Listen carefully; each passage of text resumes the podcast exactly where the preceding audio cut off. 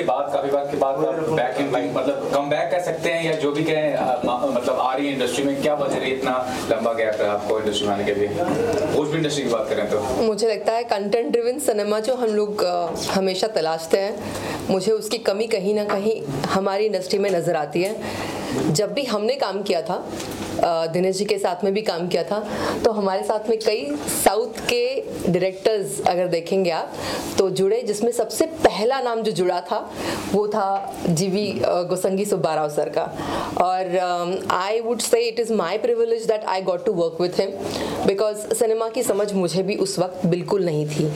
मैंने सिर्फ़ एक टेलीविज़न शो किया था और उसके बाद में मेरी दो तीन फ़िल्में आई थी, जिसमें I had work with lot of people but मुझे टेक्निकली गुड फ़िल्म का एक्सपीरियंस सच में नहीं था जब तक कि मैं इनसे नहीं मिली थी।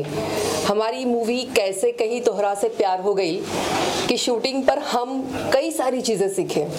लाइक टेक्निकलिटी हुई या फिर आप कहिए फाइट हुआ या जितना वेरिएशन डांस में हमको देखने मिलता था वो मुझे लगता है कि हमने इनकी फ़िल्मों से ही शुरू किया और वहीं से हमारे फिल्म्स ने अलग कलर लेना शुरू किया और हमारी फ़िल्में लाइक की जाने लगी।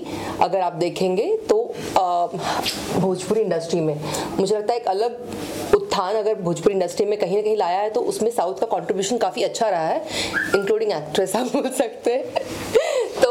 It's it's not a small thing क्योंकि मुझे लगता है कि जितनी आज भी हमारी हिंदी फ़िल्में भी देखते हैं हम, वो बहुत ज़्यादा कंटेंट ड्रिवन कहीं ना कहीं प्रेरित रहती है या साउथ के टेक्नीशियंस हमारे साथ में जुड़ते हैं तो फ़िल्में काफ़ी बड़ी बनती है। तो I am thankful and grateful that I was part of that movie कैसे कहीं तोहरा से प्यार हो गई और हमारी जर्नी वहाँ से शुरू हुई उसके बाद हमने कई सारी फ़िल्में की। शिवा हुई निरवा मेल हुई आखिरी रास्ता हुई हर फ़िल्म ने एक नया वेरिएशन दिया और वो फ़िल्में ब्लॉकबस्टर हुआ करती थी। थिएटर्स में ऑलमोस्ट हम लोगों की अगर गिरते में फ़िल्में होती थी वो पाँच हफ़्ते कम से कम चलती थी। ये नॉइज़ बड़ा हुआ करता था। तो I always like that kind of cinema where it is commercial क्योंकि लोग हमारे जो है ऑडियंस जो हमारे हैं, वो निचले वर्ग के होने के वजह से उनको कहीं ना कहीं एंटरटेनमेंट बहुत इंपॉर्टेंट होता है। और हमारी थिएटर्स की इतनी कंडीशंस खराब होने के बावजूद भी बेचारे थिएटर में एकदम जुटे रहते थे और हमारी फ़िल्मों को देखते थे।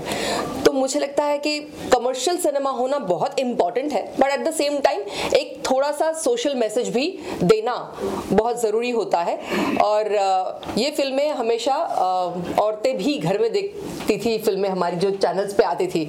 और काफ़ी एंजॉय करती थी, क्योंकि उसमें कॉमेडी भी भरपूर होती थी फाइट भी भरपूर होता था, मनोरंजन भी अच्छा होता था प्लस गाने और अगर आप टेक्निकलिटी देखेंगे साउंड फ़िल्में होती थी। तो I am very happy that फिर से एक ऐसा मौका मुझे मिल रहा है इनके साथ में और मुझे स्क्रिप्ट जब इन्होंने कही तो मैं काफ़ी इम्प्रेस्ड हुई। तो मुझे, मैंने ये डिसाइड किया था कि मुझे होड़ में फ़िल्में करनी है, इसके लिए फ़िल्में नहीं करनी है। कुछ अच्छी स्क्रिप्ट आती है, मैं ज़रूर करूँगी। परफॉर्मेंस वाइज कुछ मेरे लिए भी किरदार एक अलग वेरिएशन हो और उसके अलावा सब लोग एंजॉय भी करें। तो सर ने मुझे एक स्क्रिप्ट बताई और मुझे बहुत ही इंटरेस्टिंग लगी वो स्क्रिप्ट तो मुझे लगता है कि काफ़ी मज़ा आएगा ये फ़िल्म से।